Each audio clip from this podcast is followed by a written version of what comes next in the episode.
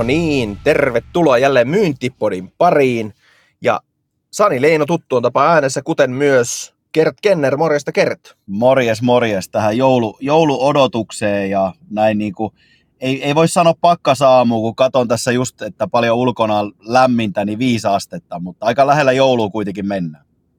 Niin, täällä on siis komea suomalainen sortsikeli. Ja tota, siitä sortseista tulikin mieleen, että äh, nythän on aika pistää tavallaan tämän kakkoskauden osalta myöskin sortsit naulaa, eli, eli tähän on viimeinen jakso nyt sitten toista kautta. Et nopeastihan tämäkin kertti aikaa on mennyt. Niin menee, ja kato, mäkin itse asiassa just tuossa muutama sana, kun vaihettiin ennen nauhoitusta, niin ihan, ihan tota, ihmettelin, että vasta tuntui, että tehtiin tuossa vuosi sitten kauden viimeinen jakso, niin näin se aika pyörähtää. Että onko meillä nyt jaksojakin takanapäin jo mitä, se 30, että on, on, on ainakin niin kuin tota, nopeasti aika menee. Näin se vaan Niinpä. Ja siis tota, siitä ehkä puheen ollen, niin, niin tänään aiheena me ajateltiin ottaa tota asekuuksien syvettäminen ja kasvattaminen. Ja, ja tähän oikeastaan liittyy, että totta kai niin kuin meidänkin ää, oma, oma tota, kuulijajoukko, niin me ei teitä olla unohdettu ja yritetään kuunnella. Ja tämäkin aihe on ollut toivottu, niin ajatellaan, että juteltaisiko asiakassuhteiden syventämistä ja kasvattamisesta. Joo, ja mun mielestä se on teemana erittäin hyvä. Ja varsinkin mä jopa niin kuin näen, tiedätkö, näin niin kuin jouluna ajankohtainen, kun kaikki taas miettii, että mitähän lahjoja nyt niille asiakkaille niin kuin lähettää. Mutta tietysti se meidän tulokulma niin kuin arvata saattaa on paljon laajempi. Että nimenomaan tässähän tämä tulee, että kun moni tietyllä lailla näkee just vaan sen asiakkaan suhden hoitamisen niin kuin semmoisena, että sä lähettelet niitä joulu muistamisia, kun sillä pitäisi olla paljon muutakin taustalla. Mutta teema on mun mielestä mielenkiintoinen, koska me ollaan aika paljon kaikissa näissä aiemmissa jaksoissa tavalla tai toisella niin kuin otettu vaan niin uusasiakashankintaa kantaa, eikä, ja ollaan vähän vähemmän ehkä puhuttu näistä niin kuin olemassa olevia asiakkuuksia tärkeydestä myyntityössä. Tartun vielä tuohon joululahja hommaan, koska tota, mä oon välillä käyttänyt omissa esityksissä vähän niin kuin vitsillä sitä, että kyllä se tiedätkö sen hetken, kun sä oot, tiedätkö, poika, pojan tai tyttös kanssa siellä jouluvalmisteluita tekemässä ja sitten kuuluu semmoinen plim-ääni ja sitten tota, sä menet avaa sen koneen ja, ja luet sen viesti ja sitten tota, liikutut täysin, kun se on semmoinen, tiedätkö, organisaation elektroninen sähköpostikortti joulusta. Tiedätkö sen hetken, kun sä niinku, oikein niinku pollahdat itkemään, kun se on niin koskettava. Eli kysymys, lähetät elektronisia sähköpostikortteja vai menet niin sanotusti vielä ihan henkilötasolla ja, ja mietit lahjoja asiakkaille? No siis kyllä, kyllä niin kuin, no, niin kuin hyvin sen jo sanoit oman ironiseen tyyliin, että näin se niin kuin menee, että mitä personoitumpi se viesti on, niin sen, sen tärkeämpää se on. Ja kyllä mä pyrin oikeasti niin kuin asiakkaille lähettää ihan aika yksilöidysti. En edes mitään kliinisiä sähköposteja, vaikka jonkun sosiaalisen mediankin, tiedätkö, kanavan kautta, missä nyt aika paljon muutenkin käy olemassa olevia asiakkaiden kanssa keskustelua nykypäivänä, että se tuntuu niin kuin oikeasti henkilökohtaiselta, ei minään, minään semmoisena kliinisinä postina, jossa nyt näkee jo kauas, että tämä on massa, massa tykitetty niin kuin monelle muullekin kuin vain ja ainoastaan minulle. Pahin tilannehan tuossa on vielä se, että sit se etunimi on siinä automaatiopostissa väärin. niin, sä oot ostanut puolella miljoonalla, sitten tulee, hei kur, lahjoitimme joululahjan rahasi niin kuin Saimaan Norpille, niin kyllä siinä tuntee olevansa. Nimenomaan. Mutta sitten toisesta Ai. päästä, jos alkaa niinku ehkä vähän vakavasti tästä teemasta juttelee, niin tiedätkö, mä oon niinku huomannut tosi paljon tässä kehitysurani aikana, että jostain kumman syystä myyntityössäkin, niin se kaikki fokus vain ja ainoastaan niin kiinnitetään inboundiin, eli liidien laadukkaiden sellaisten aikaansaamiseen ja sitten yhtä lailla uusasiakashankintaan. Sitten toisesta päästä, tiedätkö, koko ajan se perä, perä tota lauta vuotaa, että tota, ne olemassa olevat asiakkaat, niin ne voivat olla ihan tyytyväisiä, mutta ne on hyvinkin tällaisia niin kuin uinuvassa ja passiivisessa moodissa niin kuin olevia, niin tämä on mun mielestä harmi, että kyllä tämä on niin kuin erittäin oleellinen osa tätä myyntityötä, ainakin itse. Mä tämän niin kuin luonnollisesti näen, että pitää niin kuin yllä ja syventää niitä asiakassuhteita. Onhan näitä eri tutkimuksiakin ollut vaikka kuinka paljon, eihän näihin tarvitaisi mitään tutkimuksia. Että maalaisjärkikin se jo sanoo, että onhan se nyt hyvä hyssykkä helpompaa myydä olemassa olevalle kuin uudelle, mutta jostain kumman syystä se kehittämisen fokus aina menee enemmän sitten siihen uusasiakashankinta puolelle. En tiedä, oletko kokenut samaa, saman tyyppistä? Onhan se historian saatossa niinku ollut, ollut aina näin. Siis, ja tota, sitten kun tiedetään kuitenkin, että niitä on, niin kuin sanoit, että onko se nyt viisi vai kymmenen kertaa haastavempaa saada se uusi asiakas auki äh, verrattuna sitten kasvattaa nykyistä asiakkuutta, mutta tota, sitten meitä mitataan monesti niin kuin markkinaosuuksien kasvattamisella tai, tai sitten sieltä mennään niin kuin tietyllä lailla määräkohtaisilla ja, ja sanotaan, että hei, ei mene nyt kahvittelemaan sit nykyasiakkaiden kanssa, niin sinnehän se vähän ohjautuu, mutta toi mitä sä sanoit on tosi tärkeä myöskin, koska kysy, kysyttiin suomalaisilta ostajilta, joka kirjakin päästää, tota, osaatko ostajatutkimus, niin siellä oli mun mielestä aika tavallaan herättävä juttu, että mikä on numero ykkös syy, minkä takia olemassa olevat asiakkaat jättää sut ja menee kilpailijalle, niin mm. sehän oli se, että sun myyntityö oli passiivista. Eli suomeksi mm. sanottuna se, ne on nimenomaan ehkä niitä ihan tyytyväisiä, vähän uinuvia ää, asiakkuuksia, mutta sitten joku tulee niin kuin antamaan vielä ehkä enemmän arvoa, niin sitten sä ajattelet, että no hei, miksi mä nyt ehkä sitten kokeilisin tota uutta.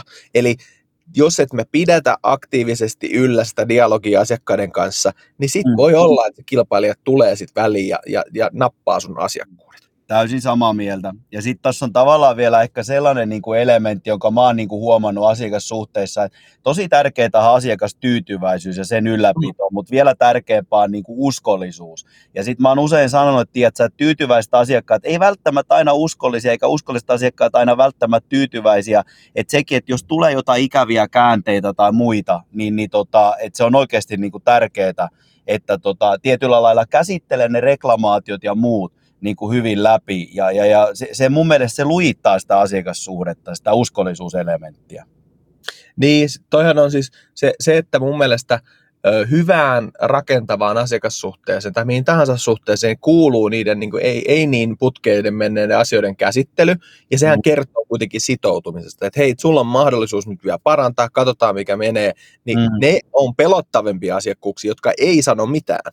Mm. ne on niitä, että Kyllä. tiedät, ollaanko sieltä tyytyväisiä, mitäs meillä menee. Ja tämähän on yksi ehkä myyntiorganisaation keskeisimpiä niin kuin tehtäviä kuitenkin, jos mennään niin kuin siihen asiakassuhteen hoivaamiseen, niin varmistaa, että meillä on nyt jokaisen asiakkaan kanssa niin kuin pläni siitä, että miten me tiedetään, että miten meillä menee. Kyllä, jatkuvaa dialogia kuitenkin. Aika äkkiä tiedät, että suomalaisessa yhteiskunnassa tietysti itse tuu Virosta, niin miksei Virossakin pikkusen, että ajatellaan, että kun asiakas on hiljaa, niin kaikki on hyvin, mutta sitten jostain mm. kumman syystä vaan se poismenneiden prosentti siinä samalla koko ajan niin kuin kasvaa. Ja tämäkin on mun mielestä jännä, että mä oon niin kuin paljon kehittänyt SaaS-bisnestä itse, että sitä niin kuin liian äkkiä niin kuin menee siihen tyytyväiseen oloon, että eihän meidän SaaS-bisneksessä nyt asiakkaiden katoa. Näin se vaan kuitenkin niitä katoo sieltä koko ajan, vaikka se malli on kuitenkin hyvin tämmöinen asiakassuhde pohjaisuuteen perustunut. Niin loppupeleissä. Joo, kyllä. No mutta hei, tuossa päästään hauska laasisilla, että miten, niin kuin, kun säkin olet erinäköisten asiakkaiden kanssa tehnyt vaikka sun mitä, niin, niin tota, ajatellaan, että meillä on niin kuin organisaatio, jolla on otettu jonkinnäköinen malli luokitella asiakkuuksia, mm. tai, tai sitten meille on annettu joku malli, mutta minkälaisia, äh, tota, niin kuin, mistä sä itse lähtisit liikkeelle, että jos, jos joku organisaatio vaikka miettii asiakasluokittelua tai katsoo vaihtoehtoja, että minkälaisia olemassa, millaisia luokittelumalleja löytyy? Öö, aika paljonkin erilaisia. Mä voisin puhua tästä päivän, mutta ehkä mä en nyt lähde tästä sen eteen.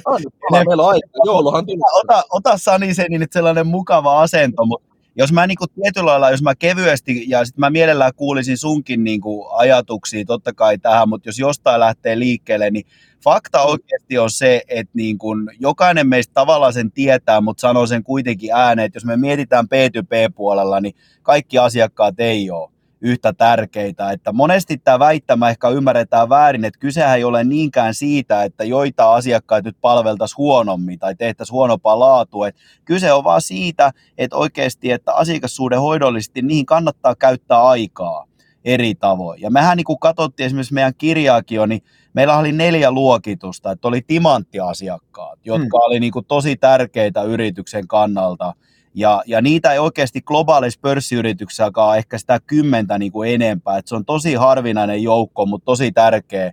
Ja ne mm. tuo iso osa liikevaihosta, mutta ennen kaikkea ne on mun mielestä bisneksen kehittymisen kannalta myös tärkeitä. Ne saattaa strategisesti vaikka haastaa, sun yritys tekee uusia tuotteita ja palveluita, mutta siis se on se timanttijoukko. No sitten on kasvuasiakkaat, joilla on valtava potentiaali kasvaa niin kuin lisää.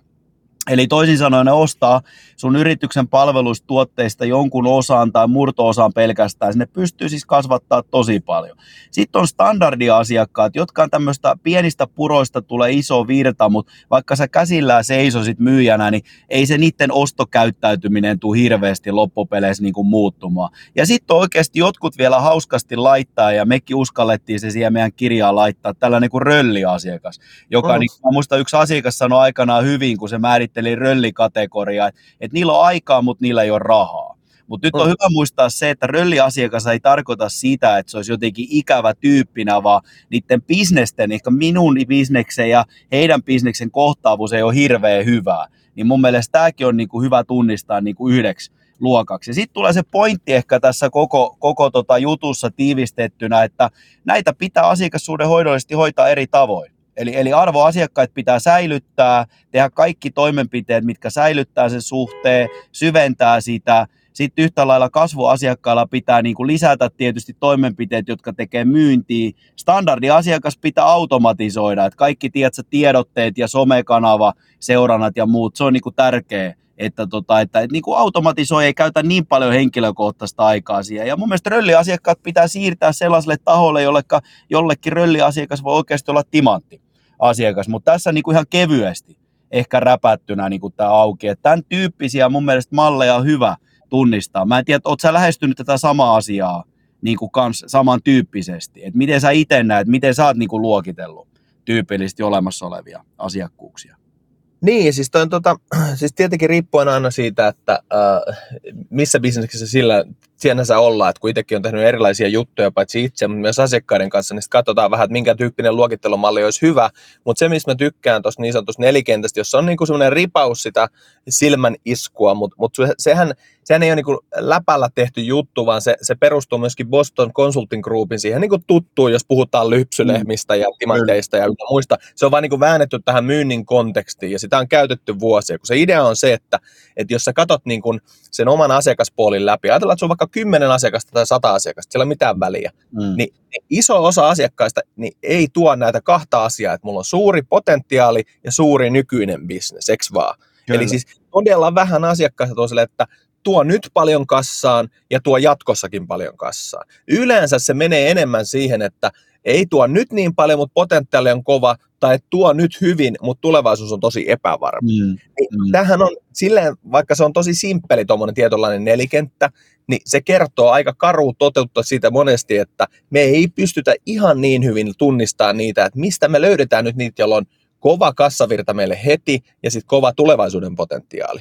Kyllä. No, sitten jos miettii, niin kuin, se on hauska nähdä esimerkiksi niin kuin, äh, semmoisia malleja, että et, et, et, riippuen totta kai bisneksestä siihen, että se voi mennä ihan siihen, että missä nämä asiakkuudet sijaitsevat tai minkä kokoinen ne on. Et aika useassa organisaatioissa vielä mennään siihen, että niin kuin myös olemassa olevien asiakkaiden kanssa niin käytetään liikevaihtoluokittelua. Ei edes välttämättä siis oikeasti sitä, että paljon he tuo meille bisnestä, Joo. vaan, vaan siis tiedätkö sen firma, niin kuin, siis jotkut sanoo vaan sille, että, että hei, tuossa tuli toi, että se on kuitenkin 100, 100 milli firma, ja sitten mm. se kertoo, niin kuin, että, että meillä on tämmöinen iso 100 milli firma, ja mm. sitten kun me katsotaan, mutta niin, niin, mutta sä teit tuhannen euron kaupan, mm. mutta tässä ollaan taas, missä me ollaan? Me ollaan siinä, että nyt, nyt ei ole potent, tai nyt ei tule isoa kassavirtaa, koska aloitettiin vasta pienestä, mutta se tulevaisuuden potentiaali on suuri. Kyllä, kyllä. Ja sitten ehkä just se, että sä oikeasti niin kuin tunnet sen asiakkuuden ja, ja tiedät vähän. Ja tämäkin on, mutta mun mielestä tämä on tosi mielenkiintoinen, tiedätkö, kun mä, mulla tulee mieleen tuosta äskeisestä esimerkistä, että mun esimerkiksi ura-aikana, en nyt viitin nimiä sanoa, mutta on, on ollut niin kuin asiakkaina tosi pieniä taloja, mm. vaikka liikevaihollisesti. Mutta mä näin jo heti, että tuossa on sellainen kaveri visionäärinä johtamassa, että, ja ylipäätänsä se toimiala on ollut vaikka tosi vahvassa megatrendissä, että tässä tulee tulevaisuudessa oikeasti tosi iso bisnes. Ja loppupeleissä näiden muutamien tapausten osalta mulla on ollut etuoikeus päästä katsoa ihan globaalisti tunnettuja firmoja tässä vuosien saatossa, jota, jota mä oon niin nähnyt, että ne on ollut pieniä taloja, aikanaan, mm. niin tiedätkö, että tämänkin potentiaalin tunnistaminen, tämäkin on vähän just se, että sitä äkkiä tuijottelee vaan sitä liikevaihon suuruutta tai muuta. Pitäisi aidosti oikeasti tietää vähän, että, et, ja niin kuin ehkä myös havainnoida siinä luokittelussa muitakin tulokulmia kuin vaan pelkästään, onko tämä asiakas nyt iso vaiko ei. Että, että niin kuin, tä, tä, mä niin kuin jotenkin tietyllä lailla kaipaisin tämän tyyppistä älyä myös mukaan siihen luokitteluun myös itse itse, tota, kun niitä miettii, niitä eri luokkia. No nimenomaan, mutta se, mm. sen takia just joku tommonen niin malli, että sä meet, niin kuin, koska jos ajatellaan sitä, että, että jos sulla on hyvä henkilökohtainen suhde, sehän mm. voi olla osalle vaikka e, yksittäiselle myyjälle tai tiimille tosi tärkeää, että hei, näiden kanssa me tullaan hyvin toimeen. Mutta mm. sitten taas liiketoiminnan sen luokittelulla toi aina ole välttämättä paras malli, että kenen kanssa me tullaan toimeen tai kenellä on hyvä suhde. Mutta silti näitä on erilaisia malleja, joilla pitäisi ottaa vähän se helikopteriperspektiivi ja katsoa vähän kriittisesti, koska niin kuin sä sanoit hienosti, niin asiakkuuksien luokittelu ja asiakkuudet ei ole sama kuin se yksilöllinen suhde. Sehän on niin kuin oikeasti vaan semmoista liiketoiminnan kieltä, ja ne pitää pystyä katsoa kriittisemmin siitä. Kyllä.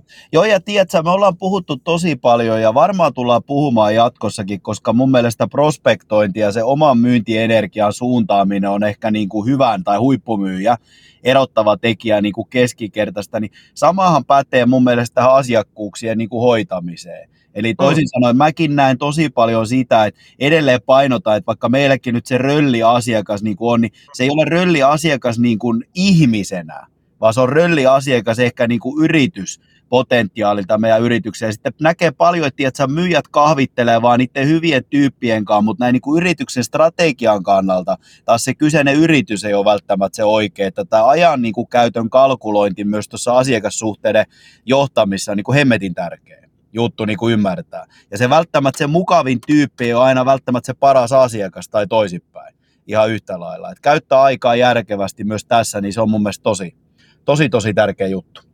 Niin, ja sitten jos miettii sitä, sitä vielä tuossa, että et, äh, niin kuin toivoisin, että varsinkin vähänkin pienemmissä yrityksissä, jossa ei olla tehty niin kuin asiakkuuden hoitomalleja ihan hirveän valmiiksi, tai että ehkä jopa mietitty roolituksia myynien kanssa, niin mm. sehän muuttaa tosi paljon sit sitä just, että miten me sitä myyjää ohjataan jonkun tietynlaisen mallin kautta. Ja mm. tässäkin on niin puolensa ja puolensa, että tota, äh, jos miettii sitä, äh, se, niin kuin historia varmaan tunnetuinta kirjaa joka niin kuin liittyy noihin niin kuin erilaisiin malleihin. Key Account Management tulee mulle mieleen, Peter Cheverton kirja. Niin tota, siinähän se on ollut hauska, mä en ole edelleenkään löytänyt mitään muuta semmoista, niin kuin, joka on korvanut tämän mallin. Et siinä esiteltiin niin kuin neljä erilaista sellaista ää, tapaa, että minkälainen niin kuin meidän tapa hoitaa, kasvattaa, kehittää asiakkuuksia on, että sitten siellä on niin kuin ammi- ja kammimallit. Että on ne löydetty, mm. niin kuin, että hei, meillä on mm. account management ja sitten meillä on key account management. Mm. Meillä on niinku todella tärkeät targetoidut asiakkuudet. No nyt tässä on jo tärkeää huomata se, että jos ajatellaan, että niin kuin, jos sulla on strategisia, tärkeitä, erittäin potentiaalisia asiakkuuksia, jotka on meille liiketoiminnallisesti lähes kriittisiä, niin sehän muuttaa sitä myynnin tekemisen tapaa jopa tosi mm. paljon. Ja nyt mm. taas tässäkään ei voi mun mielestä mennä siihen, että hei, tämä on aina kannattava malli, koska sehän vaatii valtavasti enemmän, että sä rakennat tuommoisen kammimalli. Mm, kyllä. Että sä, että okei, okay, olen tunnistanut tämmöisen ison, äh, joka osuu juuri meidän ideaalin asiakus, profiiliin, ja, ja siellä on meille, tällä hetkellä tulee jo ihan hyvin, sieltä tuli strategisilla niin kuin, tavalla vielä valtavasti enemmän, niin sittenhän se vaatii sitä, että me lähdetään miettimään, että, okei, että miten me muodostaa asiakkuustiimejä mahdollisesti, mm. osallistutaanko johto mukaan tähän jollain tavalla, niin sehän muuttaa sen niin, että siitä tulee raskaampi siitä asiakkuuden hoidosta jolloin Kyllä. välillä voi olla, että sulla on se myyjä, se niin sanottu ammi tai sales manageri, whatever you want to call it, ja hän hoitaa ja tietää asiakkuudesta, silloinhan se on kevyt, siinä on taas erilaiset riskit. Siinä se, silloin se riski tietysti, että jos on tämmöinen kevyt malli, että sitten vedetään niin kuin myyjä tai pieni tiimi porukalla sitä myyntiä, niin silloin jos se tieto ei välity organisaatiolle, niin silloinhan ollaan riskissä myöskin. Tai joku mm. muu tapahtuu niin, että myyjä tunsi just tosi hyvin sen jonkun asiakkaan yhteyshenkilön, mutta sitten kun naru katkee, niin voi olla, että se asiakkuus melkein menetetään. Mutta taas Kyllä. posit- puolena se, että se on paljon kevyempi malli. Kyllä. Joo, ja näähän on kaikki sellaisia, niin kuin ylipäätänsä konseptit on, että pitää aina niin kuin pohtia, että ne on niin kuin riittävän ketteriä ja sovellettavia. Hmm. Tiedätkö, nyt kun me edetään tässä niin kuin joulukuuta, niin, niin tota, mulla tulee mieleen, että, että kyllähän näitä hoitomalleja on tuolla viilattu vuosikausia ihan urakalla, mutta mua niin kuin naurattaa, että lähestulkoon joka kuukausi, ei nyt ihan sama kelloaika aika päivää, mutta viikkotasolla, niin mulle soittaa, en nyt viiti sanoa minkä pankin asiakkaana mä olen, mutta erään pankin tällainen just kami, että moi, että minä olen sinun yhteyshenkilö, henkilö, tota, Sirpa nyt heitetään vaan ihan tuosta mm. hatusta niin kuin nimi. Ja, tota, ja siis se käy joka vuosi ne samat kysymykset läpi, että miten nämä lainat ja, ja mit, miten nämä sijoituspalvelut. Ja tiedätkö, sitä niin kuin kauas aistii se, että ei sitä kyseistä henkilöä kiinnosta pätkän vertaa, että miten mulla ihan oikeasti niin kuin menee. Ja tämä on mun mielestä niin kuin kauhukuvaa tietyllä lailla, että pilkitään nyt vaan, että ettei vaan olisi semmoista, että se kenneripoika kaipaisi taas jotain, että voitaisiin rahastaa vähän lisää. Et mun mielestä tämäkin niinku on tosi tärkeää, että sit kun niitä hoitomalleja mietitään, että olkoon vaikka että kaksi kertaa kontakti tai tapaaminen vuoteen jotain tärkeitä asiakkaita, olkoon vaikka koko tiimi siinä takana meidän yrityspuolet, mutta oikeasti, että aidosti niin halutaan sitä asiakassuhdetta kehittää ja samalla välitetään siitä yrityksestä. Että ei tule semmoista kuvaa, että tätäkin näkee, että se on ihan kauhukuva. Vähän niin kuin puhutaan, että kun kylmäsoittaja lukee suoraan paperista, että mun on vaan nyt pakko mm. tehdä että suunnilleen, että mä saan tämän provikan nyt tai mut on pakotettu tekemään, niin eihän se niin kuin aidolta tunnu. Että mun mielestä noihin ketteryyteen pitää saada myös semmoinen aito välittäminen näihin malleihin mukaan. Että se on tosi tärkeää. Joo, to, tuli vaan mieleen tuossa, että mä oon niin hirveän iloinen, että sä, sä oot edes saanut pankilta soittaa, koska mä, mä oon ollenkaan. mulla, mulla on tulo, tulo ja hirveästi soitella. Ei, mutta tota, se, se, oli hauska huomata oikeasti tuosta liittyen vielä, niin, niin tota, en, myöskin nimeltä mainitsematon pankki, niin mä muistan historian saatossa, mulla oli semmoinen tilanne, että ää, mä sain sain tota, jossain vaiheessa ihan hyvin tuloja tähän kyseiseen pankkiin. Aikaisemmin mulla ei ollut, kun oli opiskelijatuloja, kun lähti sitten myyntihommiin ja näin. Ja. Sitten tota, jossain heidän VIP Premium megaluokassa ja tota, sitten oli kuulla, että hei, me haluttaisiin tavata sut, sullahan onkin, tiedätkö, kun sinne, sinne vähän sitä kassaa lähti kertyä ja, ja. sitten tota, ää, niin oli, oli kaiken maailman suunnitelmat ja sitten mä muistan tota, mentiin niin, mm, eteenpäin siinä, ja sitten sinne ei ollut sitä tulovirtaa tähän kyseiseen pankkiin oikeastaan tullutkaan, niin sitten sieltä loppui täysin se semmoinen niin yhteydenpito, ei, se, ei sieltä tapahtunut enää yhtään mitään. Voitko, Nyt, voitko Saniseni, että sinua, sinusta välitettiin siinä hetkessä? Että, että, tota, joo, niin. en, en joo, tosiaan kokenut, mutta tota, oh. tämä on, on tosi tärkeä juttu, ja sen takia mun mielestä, jos ajattelee sitä, niin musta olisi hirveän hyvä ymmärryttää niin kuin organisaation sisällä, että tämä käytäisiin tosi isosti yhteisesti läpi siis se, että okei, okay, että meillä on nyt päädytty tällaisiin luokitteluihin. Se on niin kuin mun mm. mielestä sinällään ei ole väliä ihan kauheasti, että onko ne, mihin ne perustuu ne luokittelut tai mikä se malli on, kun niitä on erilaisia, jos lähdetään liikkeelle. Mutta se käytäisiin läpi A sisäisesti, että hei, täl, tätä tarkoittaa meidän organisaatiossa, kun asiakkuus menee tiettyyn luokkaan. Tätä me heille tehdään, tätä me halutaan tehdä, koska he on tähän luokkaan mennyt näiden vaikka ä, eurojen tai, tai muiden niin kuin potentiaalien perusteella, niin sen mm. jälkeen me toimitaan heidän kanssaan näin. Ja mm. sen koska tämä vaatii vähän erilaista juttua, niin sen jälkeen meidän toimintamalleissa tapahtuu tällä. Siis tiedätkö, että, että se on yhteinen ymmärrys, ja se on monesti aika lyhyt keskustelu, jos käytös organisaation, kun mä tiedän, että siellä on vaikka luokiteltu erilaisia rooleja niin kuin tiettyihin, siellä saattaa olla, että vaikka Ammi ei tiedä, mitä Kammin rooliin kuuluu, mutta tämä käytös yhteisesti näiden erilaisten myyntiosastojen tai markkinoisastojen kanssa. Ja sitten toinen tärkeä juttu, asiakkaalle käydään tämä läpi. Et jos nyt otetaan tuo vitsikäs pankkiesimerkki, niin se, että mulle ei olisi ollenkaan haitannut sanoa, että hei, että sulla onkin ollut tuossa tota meidän kanssa tämmöinen Premium VIP mega-asiakkuus, ja, ja nyt meillä on tämmöinen luokittelu, niin meillä tulee uusi yhteyshenkilö sulle, joka on Taina-Liisa, ja, ja sitten hänen kanssaan voitte käydä näin. Tiedätte, että asiakas ymmärtää, mitä se heille tarkoittaa, että meitä hoidetaan tällä ja tällä tavalla. Mm täysin samaa mieltä.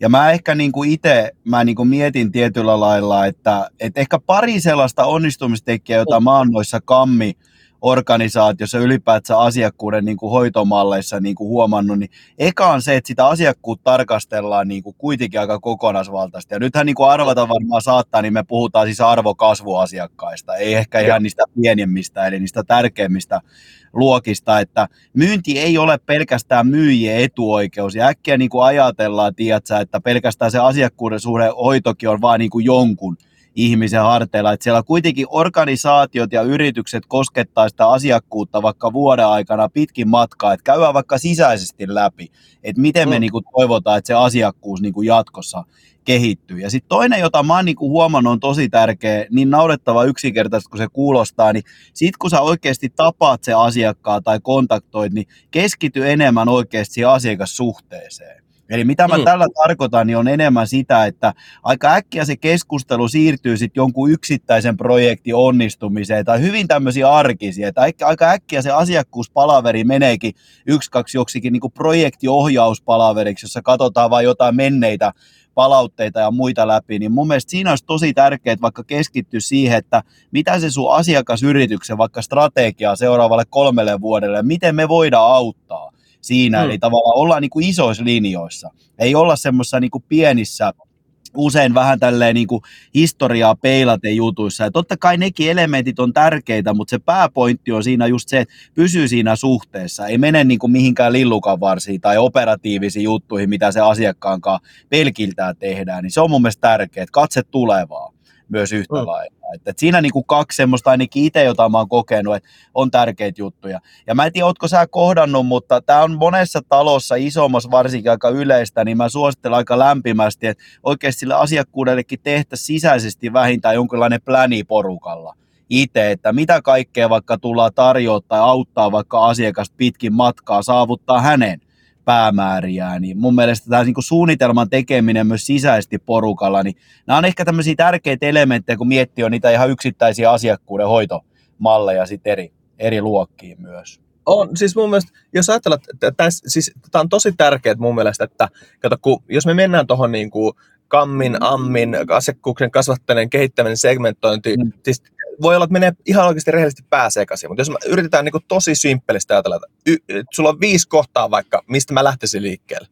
Yksi olisi se, että yksi, tunnista, mikä tekee sinulle tai meille organisaation tästä asiakkuudesta semmoisen niin tavoittelemisen kautta, pitämisen kautta, kehittämisen arvoisen. Siis silleen, että mikä se on se. Eli jonkinnäköinen se, että se luokittelu on olemassa, ymmärretty ja sitten mm. tota, sitä noudatetaan.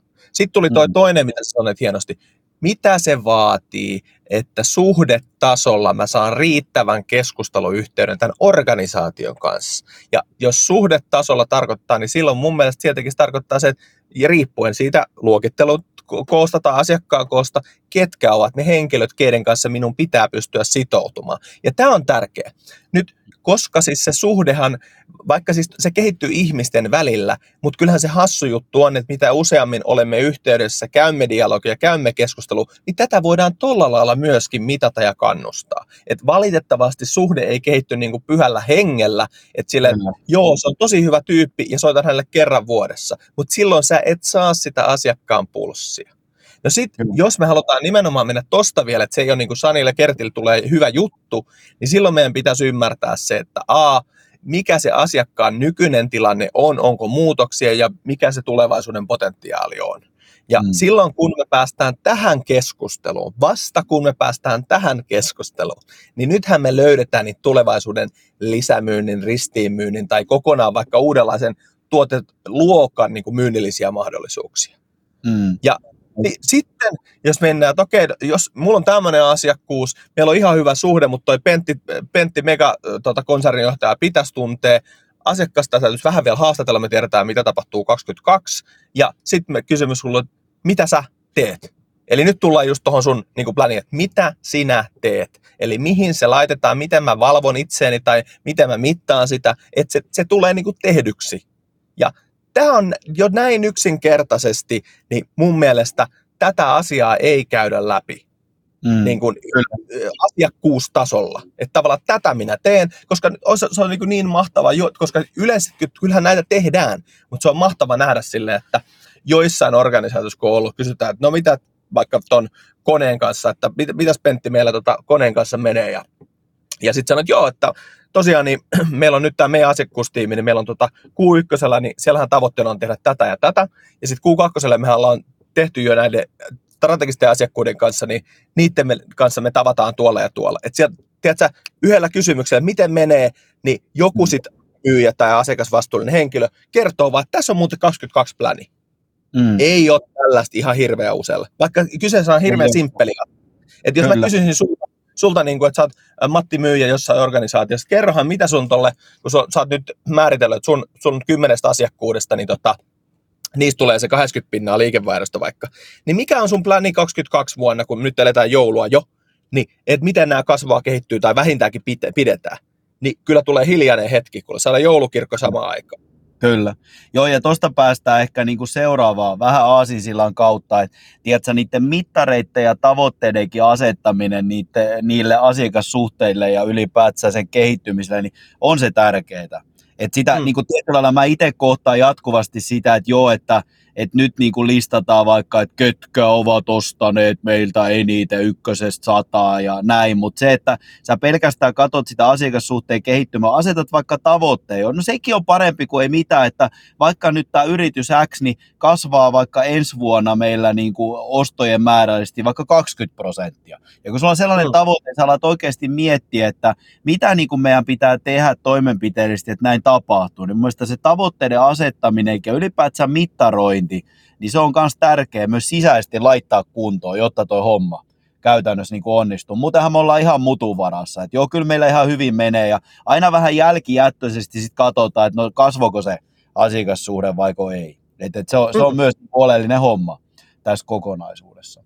Joo, sitten mä muistan joskus mä törmäsin tuosta, tota, kun sanoit, että, että, niinku, että jos sulla on nyt aidosti vaikka ollaan määritelty semmoinen, että hei, tämän asiakkuuden kasvattaminen olisi tavoitteena, että 20 prosenttia, niin sitten määriteltäisiin myöskin, että ketkä niin kuin, minkälaisia rooleja meiltä tulee, jotka varmistavat tämän asiakkuuden kasvattamisesta. Ja, ja tämä tarkoittaa sitä, että tässä voi mun tulla poikkeuksia siis siinä mielessä, että jotkut asiakkuudet on enemmän yhden tai kahden henkilön toimessa, mutta mä sanoisin, että kyllähän se tietyllä lailla niin kuin, vastuuttaminen, että se ei ole vain yhden henkilön varasta, että sitä seurataan yhteisesti, niin se tuo myöskin sitä, että hei, tämä on meidän yhteinen juttu kasvattaa tätä asiakkuutta. Mm, niin tämä on tosi tärkeä, koska mä muistan tuota Rain Company muistaakseni ää, esitteli semmoisen mallin, että siellä yleensä asiakkuuden kasvattamisesta niin löytyy semmoinen tiimi, jossa on erilaisia personeja, ja tämä voi tarkoittaa myöskin, että sulla on, sulla on niinku yhdellä henkilöllä erilaisia rooleja, mutta sitten se herätti mut, kun siellä oli just silleen, että okei, että sulla on niinku,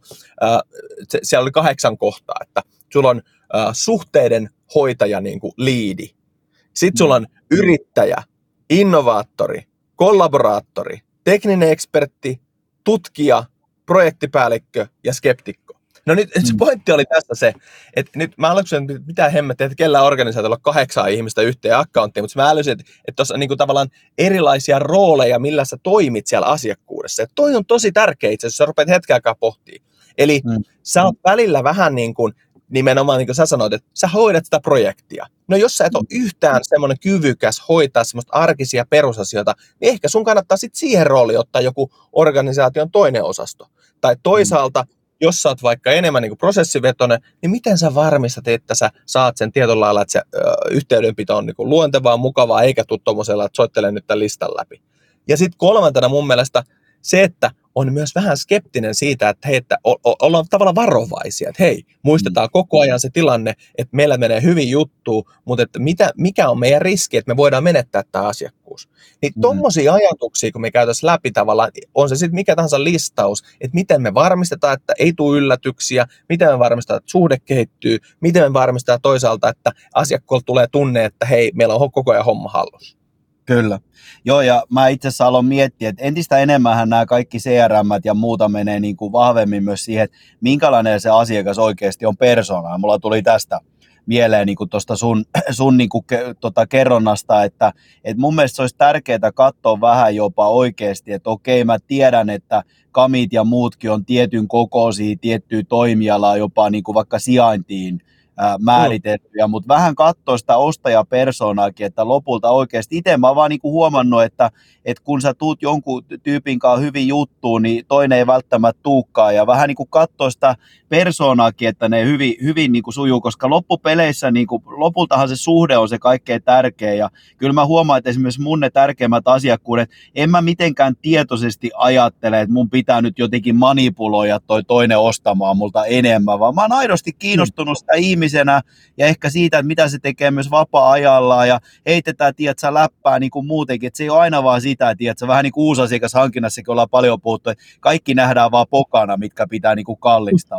Ja mun mielestä tässäkin tullaan vähän semmoiseen persoonakysymykseen, että välillä voisi jopa miettiä, jos mennään jo tasolle kuusi, että miten ne persoonat, se ostaja ja sitten se vaikka kamiin tai asiakkuuden hoitajan välillä, niin miten ne niin kuin mätsää, koska oikeasti jos ne on kuin yö ja päivä, niin harvemmin siitä nyt mitään suurempaa syvyyttä siihen suhteeseen välttämättä tulee. Tämäkin on mun mielestä mielenkiintoinen tulokulma tuohon. Niin on, toihan on tosi tärkeä siis tulokulma siinä mielessä, että, että joissain, tai fiksut organisaatiot ymmärtää sen, että, että siellä on monenlaisia tekijöitä, mutta jos tämä asiakkuus on meille tärkeämpi, niin asiakkuus on aina tärkeämpi kuin se myyjän ja asiakkaan niin kuin yhteyshenkilön välinen suhde. Siis se pitää vaan olla näin, jolloin silloin se tarkoittaa välillä, että sit pitää käydä myöskin välillä keskustelua, jostain jostain syystä vähän niin kuin kismaa ja kitinää ja kitkaa ja tiedät tällaista, niin että mm. onnistuisiko meillä sitten, että meillä on erilainen niin kuin porukka tässä näin. Mutta tämä taas kääntää, että jos ottaa ensin tuon niin organisaation näkökulma, mm. niin toinen näkökulma oli toi tosi tärkeä just se, että henkilöiden välinen niin kuin, tavallaan yhteyden luominen. Eli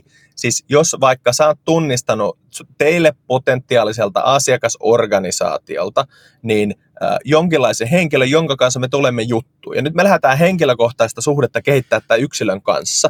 Niin mm. meidän se tarkoittaa myöskin sitä, että, että jos sä ymmärrät, mikä tämän henkilön omat tavoitteet, roolit, tyylit on toimia, niin sitten sulla voi olla tosi vahva henkilökohtainen sidos ja suhde tämän yksittäisen henkilön kanssa, joka on vaikka vaikuttaja. Mutta sen lisäksihän nyt, jos mennään siihen asiakkuuden hoitoon, niin se ei riitä, vaan nyt sun täytyy tiedostaa, että, okei, mitä muita henkilöillä siellä organisaatiossa on, minkälainen tavalla heidän mielenmaisema on, minkälaiset tavoitteet heillä on liiketoiminnallisesti. Ja sitten sä voit mun mielestä kyllä hyvin viettää aikaa, luoda suhdetta, puhua harrastuksesta, mutta sen ei pidä ikinä olla ristiriidassa sen takia, että kun sä hoidat sitä asiakkuutta. Toinen on tavallaan sillä, että mä oon sun kanssa tekemisissä, koska sä oot hieno, hyvä tyyppi, tärkeä ihmisyksilö. Ja nyt taas toinen malli on se, että jos mä haluan kasvattaa asiakkuutta, niin se ei voi olla sillä, että mä en pidä tuosta toimarista, että mä en sen takia. Ei. Tiedätkö, että, että, niin kuin, sillä tavalla työt täytyy silleen tehdä. Tai niin kuin, että sehän on organisaation tehtävä tunnistaa ne henkilöt. Kyllä, ja, toimit... ja, ja, ja, tästähän me ollaan puhuttu paljon myös uusasiakashankinnassa, sama logiikka, vaan nyt tähän kontekstiin, että siellä on aina myös muita ostajapäättäjiä mukana kuin vaan se henkilö, kenen kanssa sä oot vaikka vuorovaikutuksessa. Että nämä niin kuin syy-seuraussuhteet on hyvä tunnistaa ja useinhan kun niitä ihmisiä useampia, niin harvemmin on nyt niin, että sä tulet kaikkien kanssa sataprosenttisesti hyvin toimeen, mutta et ehkä toi oli hyvin sanottu, että tietyllä lailla yhden henkilön kautta, joka on ehkä sitten taas niinku preferoi sitä sun tyyliä parhaiten ja ehkä löydätte hyvät kanavat, niin, niin, niin tota, että tavallaan sä pysyt kuitenkin siinä asiakkuuden mielessä myös organisaatiotasolla, että se ei ole vaan semmoista väkinäistä, tiedätkö, että mäpä soitan nyt kerran tai kaksi, vuodessa sulle. Ja sitten mun on pakko kysyä tämäkin, että, että mä en tiedä, mä ainakin itse on tosi paljon huomannut, tietyllä ehkä vähän tietoisesti, mutta ehkä jopa niin kuin alitajuisesti, niin mulla lähestulkoon kaikki asiakassuhteet ja asiakkuudet, kenen kanssa mä käyn keskusteluun, niin se on sosiaalisen median välityksellä. Mun mielestä siinä on jotain niin kuin läheisempää kuin se, että sä lähettelet jotain kerran kiliseen sähköpostiin, millä nyt aloiteltiinkin niin kuin vuodessa sitä hommaa. Se on paljon niin kuin arjessa vahvemmin mukana olevaa, niin mun mielestä näiden teknologioiden ja muidenkin ylipäätään kanavien pohdinta tässä asiakkuussuhdehoidossa, niin se on tosi tärkeä elementti myös. Oletko huomannut to, to, No siis, siis toi on ehkä yksi semmoinen isoimpi TC, kun mä lähdin sosiaalisesta myynnistä puhua, siis oli se, että et, et, niin yritän mennä sieltä kliinisistä kanavista niin kuin henkilökohtaisempiin kanaviin. Se, et, et, et mun mielestä henkilökohtaiset kanavat on, on puhelin, totta kai face-to-face feed, jos nyt kanavana ajattelee, tekstiviesti ja sosiaalinen media. Näissä on kaikissa semmoinen, niin kuin, että hei, että se henkilö on jotain muuta, että me, me pystytään niin kuin vähän kasuaalimmin ja olemaan tietyllä lailla läsnä. Jos ajatellaan vaikka, niin kuin mikä mun mielestä LinkedInissä on tosi hauska, vaikka nykyisesti, että siinä on, tiedätkö, vihreä pallero näkee, niin se jotenkin tuntuu, että mä oon tossa tosi lähellä. Että tämä Minttu tai Maija on, on, on, niin kuin, on tossa lähellä. Kyllä, niin. kyllä. Ja, ja kyllä. Sä, sä oot noin lähellä, niin vaikka se teknologisesti se ei, ei siinä ole mitään eroa sähköpostiin, mutta jotenkin musta tuntuu, että se sähköposti tuntuu kuin semmoinen vähän niin kuin yksisuuntainen kanava. Että se on niin kuin sitä asiaa, mitä pitää tehdä, mutta sitten kun sä käytkin sitä vuorovaikutusta siellä tietyllä lailla siis niin kuin jatkuvammin, niin mm. kyllähän se kehittää sitä suhdetta ihan eri tavalla. Ja sitten toi, mitä sanoit hauskasti, että kun sä pystyt itse tunnistaa tota, että et, et, äh, välillä sä voit tulla toimeen ja ymmärtää sen asiakkaan kautta, jonka kanssa sä tuut toimeen. Siis se on vaikka tietyn tyyppinen asiakas, äh, niin kuin pot, henkilö. Mm. Niin, että mitkä siellä organisaatiossa on niitä vaikuttavia tekijöitä, mutta sitten se niin sanottu ekonominen päättäjä, eli se lopullinen päätöksentekijä, niin se, se voi olla sitten eri henkilö, mutta sä pääset tämän hyvän suhteen avulla kuulemaan sitä kieltä sieltä. Tiedätkö, meille ei tämä johto, se ei yhtään tajua. Tiedätkö, kun sulla on hyvä suhde, niin sä Kyllä. kuulet sitä totuutta sieltä. Ja tämähän on sitä kultaista nugettia myyjälle, että sun pitää saada tietää, että he, tiedätkö, mitä kieltä ne käyttää, minkälainen on se voimadynamiikka tai politiikka siellä, ketä pidetään missäkin, koska silloin sä tunnistat sen muutosdraivaajan siellä organisaatiossa. Jos mietitään, että mm. mun pitää kasvattaa, kehittää, varmistaa, että tulevaisuudessakin on, niin mm-hmm. jotain muutostahan sieltä käytännössä johdetaan. Et me halutaan vahvemmin tänne suuntaan ja sen takia me sitoudutaan teihin. Tämä on tosi tärkeää. Mm. Joo, ja itse asiassa nyt vielä ehkä niin kuin semmoinen uusi tulokulma, mistä ei olla vielä niin paljon juteltu, niin en tiedä tähän väliin tai päätteeksi, mutta pakko vaan todeta nyt, mä oon muutaman viikon niin kuin ollut, mä en tiedä, tämä on ollut vähän semmoinen puoli vahinkokin, että on ollut nyt mm. Asiakkuuden hoitomalleja rakentaa enemmän kuin coachaa niin kuin uusasiakashankintaa, niin mä ehkä puhun niin kuin paljon, niin kuin englanniksi puhutaan cross-functionalista, mutta että mä niin kuin puhun enemmän, tiedätkö, ihan maalikkotermein tällaista kuin ristiinpölytyksestä, niin sekin, että kun mm. sä katsot, tiedätkö, isommissa organisaatioissa, vaikka Kaminakista asiakkuutta, niin sulla on aina kuitenkin se tietty oma vahvuus, jossa sä tykkäät niin kuin toimia. Etkä sä välttämättä olisi hirveästi kiinnostunut, että mitä muita niin kuin palveluita siinä organisaatiossa, jota jotkut muut voisi tehdä, niin se on oikeasti tärkeää tietyllä lailla, että kun sä sitä asiakasta lähestyt, että sä katot vähän kokonaisvaltaisemmin sitä asiakkuutta eri palveluiden kautta, mitä sun yritys niin kuin tarjoaa. Mä oon usein niin kuin verrannut tätä just siihen, että tiedätkö, vähän niin kuin ajatus, että jos mä oon nyt asiakassuhteen hoitaja, aina kun mä menen asiakkaaseen, niin mä näen vaan myynnin kehittämisongelmia. Mulla on vähän niin kuin vasara kädessä, mä näen vaan nauloja. Mutta se asiakas mm. saattaisi tarvita vaikka, tiedätkö, sahaa tai jotain muuta, jo, jo, jotain, jotain muuta ruuvimeisseliä, niin se ajatus vaan siitä, että sä katot niin kuin kokonaisvaltaisemmin myös sitä asiakkuutta ja sitä suhdetta, niin se on hemmetin tärkeää. Monesti kuitenkin, kun yksilöiden kautta liikutaan, niin se, sillä yksilöllä on aina vähän rajatumpi osaamisalue, missä tykkää toimia, ja se on ehkä vähän epämukavuusaluetta ottaa niin kuin muuta, niin tämä on mun mielestä myös tosi tärkeää, että sitä katsotaan niin kuin kokonaisvaltaisemmin sitä asiaa. Joo, to, toi oli, just, toi oli, toi oli hyvä, että säkin nostit just tonta, koska toi oli just se ehkä oivallus itsellä, kun mä muistan, niin kun mä törmäsin siihen, niin kun puhuin niistä asiakkuustiimistä, että siellä on näitä eri tyyppejä. Niin Kyllä. on tosi harvinaista, että jos ajatellaan, että kun mä en nyt enää luettele uudestaan, mutta että jos sä oot nyt se niin kuin e, asiakassuhteen hoitaja tietyllä lailla, että sä pidät huolta, että se suhde kehittyy ja syvenee. Mutta sitten jos on toinen rooli, jonka tehtävä on vaikka olla innovaattori, että sä mietitkin sitä, että hei, mitä uutta mitä sellaista me voitaisiin myydä tai kehittää tai tehdä yhdessä. Voi olla, että tämä ei ole sun tyyliä ollenkaan. Mutta mm. se rooli kannattaisi kuitenkin organisaatiolta varmistaa tämän asiakkaan kanssa. Ja sen takia se keskustelu tavallaan sen organisaation niin kuin mallin kautta olisi tosi tosi tärkeää. No Kyllä. tästä päästään mun mielestä siihen ehkä hauskaa viimeisimpään juttu, jos mä toivoisin tietenkin, että me kaikki oltaisiin oltais kiinni tässä ajassa, eli teknologia hyödyntäminen. Kato, äh, kyllähän se niin on, että kuten me siellä CRM-jaksossammekin käsiteltiin, niin siis ihmismuisti on maailman huonoin CRM-järjestelmä. Se on vain niin kuin karu tosiasia. Ja mm. sen takia teknologian tehtävä on ylläpitää, valvoa, katsoa 24-7, 365, kun sulla on huono päivä, lomapäivä, mikä päivä onkaan. Hän, eli, tai teknologia ehkä, en sanota hän, mutta teknologian tehtävä on se valvoo niitä, tiedät sä, muutoksia sieltä. Kasvaako tämä, onko sinne tulossa uusia juttuja. Ja nyt kun me eletään 2020-luvulla, niin kenelläkään ei ole enää semmoista syytä, että tavallaan, että joo, että se on vaikea tai kallista ja näin. Ne on todella helppokäyttöisiä, parhaimmillaan ilmaisia, ja mm. silloin niiden tehtävä on se, että ne, ne, ne hoitaa tietynlaisen päivittäisen tiedon tuomisen sinulle. Kyllä, kyllä. Ja mä niin kuin jäin just miettimään tavallaan sitäkin, että otetaan esimerkki niin kuin viime viikolta, niin ää, mietittiin eri asiakkuusluokitukset erää IT, eräälle IT-talolle ja sitten mietittiin se prosessi. Mutta sitten niin kuin tietyllä lailla, kun alettiin niin kuin katsoa, että okei, että jos joku teknologia vaikka niin kuin osoittaa, että joku olemassa oleva asiakas, tiedätkö, olko sitten HubSpot, Salesforce, Leadoo, Leadfeeder, mitä tahansa, että on käynyt kurkkiin on käynyt kurkkiin mm. tavallaan jotain sun nettisivulta ja sitten sä katsot tiedät, sitä hoitomallia, että jaa, että mun pitääkin olla vasta tuossa vuonna 22, tiedät, sä huhtikuussa yhteydessä. niin kyllä mun mielestä se ajaa ohi. Eli tavallaan vähän niin kuin työjono ohi, että selkeästi näkee, että joko harvemmin, tiedätkö, jos todetaan, että mä käyn nyt muutenkaan kyseisen yrityksen sivuilla niin kuin sunnuntai surffaile, että siellä voi oikeasti olla joku tarve tai akuutti hätä päällä, niin eikä mitä välttämättä ei niin kuin heti ilmennetä, niin kyllä se mun mielestä on tärkeää, että teknologiatkin pitää aika hyvin sut pulssilla nykypäivänä, myös vaikka netin ja muun kautta, että jos asiakkaalla on jotain semmoisia piileviä tarpeita tai oikeasti vaikka jotain neuvoa, ne, neuvoon niin liittyviä tarpeita, niin nämä on mun mielestä kaikki oivia. Ja jos ei sulla tämmöisiä hoitomalleja ole, niin kyllä mä usein sanon, että kyllä nyt varmaan jonkinlainen merkki on, että jos joku olemassa oleva käy kurkkissa sun nettisivut jotain, niin ehkä siihen kannattaisi viimeistään silloin olla yhteydessä. Ei siihen mitään hoitomalleja edes niin tarvitse vähintään. Et, et mun mielestä nämä on tosi arvokkaita tietoja kaikkinensa, niin kuin tota asiakkuuden hoitoon myös. Joo, ja tästä päästiinkin siihen viimeiseen puuttuvaan, niin kuin, jos ajatellaan siihen asiakkuuksien luettelin niitä, en nyt enää uudestaan, mutta se viimeinen juttu olisi se niin kuin jatkuva seuranta, eli, eli ne hälytykset niin sanotusti kytketään tähän asiakkaaseen. Eli tämä on mun hyvä ajatella vaan silleen, että jos sä oot päättänyt ja lähtenyt kehittämään ja, ja miettinyt oman planin, niin sen jälkeen se tietyllä lailla se jalkapanta pitäisi laittaa asiakkuudelle käteen. Niin kuin mä sanon se, tai jalkaa siis posi, positiivisessa. Eli että... Kuulosti jo hetkeltä. Oho, tähän on hyvä päättää tämä keskustelu.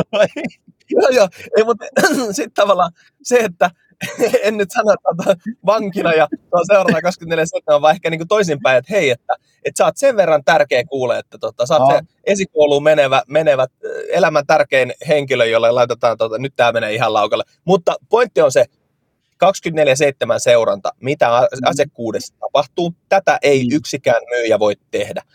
Jos sulla on kymmenen asiakkuutta, niin minä väitän, kuuntele tarkkaan, Joo. jos sulla on kymmenen asiakkuutta, niin sinä et enää pysty kehit- niin kuin päivittäisessä tekemisessä ole tietoinen, mitä asiakkuuksissa tapahtuu. Se on yksittäiselle ihmiselle liikaa. Siellä tapahtuu liian paljon. Kymmenen asiakkuuden jälkeen sulla on kyvyttömyys olla arkisessa tekemisessä, jos sä et hyödynnä teknologiaa. Muuten se vaatii sitä, että sä sit melkein viikoittain jokaiseen näihin asiakkaaseen tekemisissä erilaisiin yhteyshenkilöihin tutustuisit heillä tapahtuvia uutisia, tutustuisit omassa firmassa tapahtuvia, tiedätkö, se ei mm. ole mahdollista ilman, että sä hoidat teknologiaa. Eli suomeksi sanottuna, jos sinä et hoida teknologialla omia asiakkuuksia niin kuin tietynlaisella arkisella tasolla, niin sä hoidat todennäköisesti sun asiakkaita huonosti. Mm. Sä voit silti pärjätä, sä varmaan menestyt siltikin, mutta sä menetät aivan valtavasti A, niin kuin sanoit, myynnillisiä mahdollisuuksia, tai B, tulee yllätyksiä, että aha, ai, mm. ai, ai, ai olette lähes muualle. Ja sitten mm. monesti me analysoidaan, että mistä se johtuu, että tämä henkilö lähtee tai tämä firma lähtee muualle, niin sä huomaat, että mä oon ollut tosiaan niin kuin, ää, ajatella, että siellähän on kaikki hyvin, mä en nyt häiritse heitä puoleen vuoteen, ja samaan aikaan he on käynyt keskustelua taustalla niistä tarpeista, mitä me ei ollut, oltu tunnistettu sitten. Kyllä, ja tämä on hyvä osoitus nyt, vaikka taas kerran mennään siihen, siihen, että kun nyt oman toimiston perusti pystyy, jossa olen itekseen, niin kyllä mun täytyy sanoa, että mun ei tarvinnut kahta kertaa miettiä, että otanko mä CRM käyttöön vai ei. Moni voisi ajatella, että sä oot ihan idiootti, sä itekseen toimit, niin kyllähän tämä pysyy kasasta homma. Ei pysy. Et mun mielestä oikeasti se on tärkeää, että sä hahmotat sen kokonaisuuden ja, ja yhtä lailla se, että et kyllä mun mielestä on tärkeää käyttää nykypäivän teknologioita, jotka niinku vinkkaa, että siellä on nyt jotain olemassa olevalla mahdollisesti tarvetta päällä tai miksei uudellakin, niin jatkuva prospektointi. Että tätähän me mm. ollaan niin juteltu, että hyvä myyjä nimenomaan erottaa just siitä niin kuin keskinkertaisesti se, että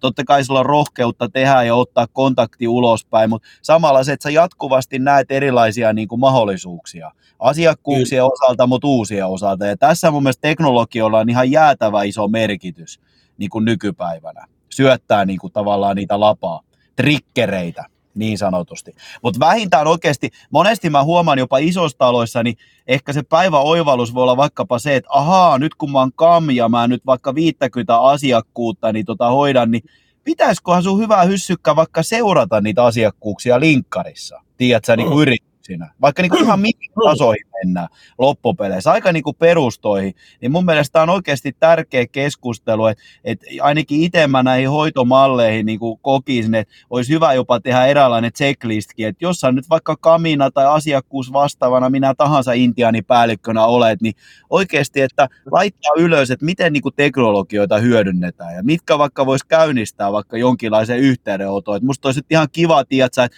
mulle ei tule aina joulukuussa soittoa, vaan se, että kun vaikka mä nyt, mun, mun niin kuin joku asiakkuus vastaava huomaa, että mä oon perustanut uuden toimiston jonnekin, niin hän on vaikka yhteydessä, että hei, miten on mennyt ja tiedätkö, että kun verkkohan tarjoaa hirveästi mahdollisuuksia ylipäätään. Joo. Ja mun mielestä tämän hyödyntäminen, niin se on aika lapsen kengissä vielä lopulta isoissakin taloissa, väittäisin. On. Että. O, eikö, se, se on, ja toi oli tosi hyvä, että sä toit vielä tämän niin kuin, jo loppuun niin joululahjana tuon käytännön tason, niin jos ajatellaan, että jättäisin ton vielä ja alleviivaan vielä ton sun loistavan kommentin, eli kun sinulla on asiakkuus, niin se, että se saadaan niin kuin sinne arkeen, että sä oot tietoinen, niin menemällä seuraamaan kaikkien asiakkaan henkilöiden, jotka on tekemisissä sen teidän yhteistyön kanssa, niin heitä esimerkiksi LinkedInissä, niin sehän Kyllä. nyt tuo sulle teknologiakytkennän ja niin sanotusti niin just ne hälytykset tai se jalkapana, niin kuin sanoin. Eli sen jälkeen, jos he vaihtaa töitä, jos he haa ylennyksen, jos he jotakin postailevat, niin ne tulee sulle paremmin tietoon. Niin toi on tosi hyvä niin kuin loppuvinkkeli. Mä mm. väitän, että tästä aika paljon kotiläksyjä sulle ja itse asiassa mulle. Kysymys vaikka näin, että seuraatko sinä kaikkien asiakkaidesi kaikkia asia, tota, niin kuin yhteyshenkilöitä? Mun tekisi mm. mieli sanoa, että kyllähän sinä varmaan seuraat, tai minä nyt ainakin seuraan, höpsän hö. Mä höydän, löydän viikoittain, kun niitä alkaa olla että satoja jo vuosien mm. varrella. Että ei mm. perhana tätäkään niin kuin, jotenkin, mä en ollut hälytyksissä kiinni. Mm. Ja tiedätkö, ehkä tämän homman tärkeys vielä, tämän olisi voinut aloittaa näin, mutta ehkä aletaan lopettaa tällä mm. tavalla. Mä muistan, joku multa kysyy, Mä en muista kuka hän oli, mutta mä en ota niin omaksi ansioksi tätä hyvää kysymystä. Jos kaikki sun yrityksen asiakkaat, jotka on kerran sulta ostaneet, olisi edelleen sun yrityksen asiakkaita, niin missä teidän bisnes niin kuin menisi, niin musta se on aika hyvä kysymys oikeasti, että sieltä kuitenkin aina poistumaan, niin kuin todettiin, vaikka olisi minkälainen saas tai mikä tahansa malli, aina on poistumaan, niin kyllä mä väitän, että jokaisella meillä on varmasti peiliin katsomisen paikka, että äkkiä kuitenkin ne kaikkein tärkeimmät ja pyhimmät, eli ne olemassa olevat asiakkuudet niin unohtuu tästä kokonaisuudesta. Se on juuri näin, eli voisi sanoakin tässä, että hei, pidä huolta niistä asiakkuuksista, jotka on aidosti teille joko organisaatiotasolla tai sitten vaan sulle henkilökohtaisella tasolla tärkeitä. Niin tässä on mulle, kuule, meille mun mielestä hyvä jouluviesti. Kyllä. Ja tota, täytyy sanoa, hei, kiitos jälleen kert tästä vuodesta, näin se on hullua sanoa. Tota, oli, oli mahtavat keskustelut, on and off the, niin sanotusti podcast, ja, ja tota, hommahan meille jahtuu kahta kauheimmista ensi vuoden puolella. Kyllä, ja katsotaan mielenkiintoisia edelleen samalla periaatteella mennään, jota on palautetta tullut niin kuin sekä mulle että Sanille, että hyvä on niin kuin monologijakso, dialogijakso ja sitten yhtä lailla katsotaan mielenkiintoisia vieraita kanssa tuossa niin tota ensi vuoden puolelle. Sen me voimme näin niin kuin joululahjana luvata varmasti kaikille myös ensi vuoden. Juurikin näin. Juurikin näin. Myynti, myynti ja myynnin kehittäminen jatkuu myös ensi vuonna. Niin hei, tuttuun tapaan. Kiitos Kert. Kiitos ja sulla. Kiitos kuulijat. Ja tämä oli Myyntipodi ja me jatketaan jälleen ensi kaudella. Ja sitten se tärkeä, hyvää joulua kaikille jo. Hyvää joulua. Jollotellaankin. Niin. Kyllä, hyvä. Hyvä. Se on moro. Moro moro.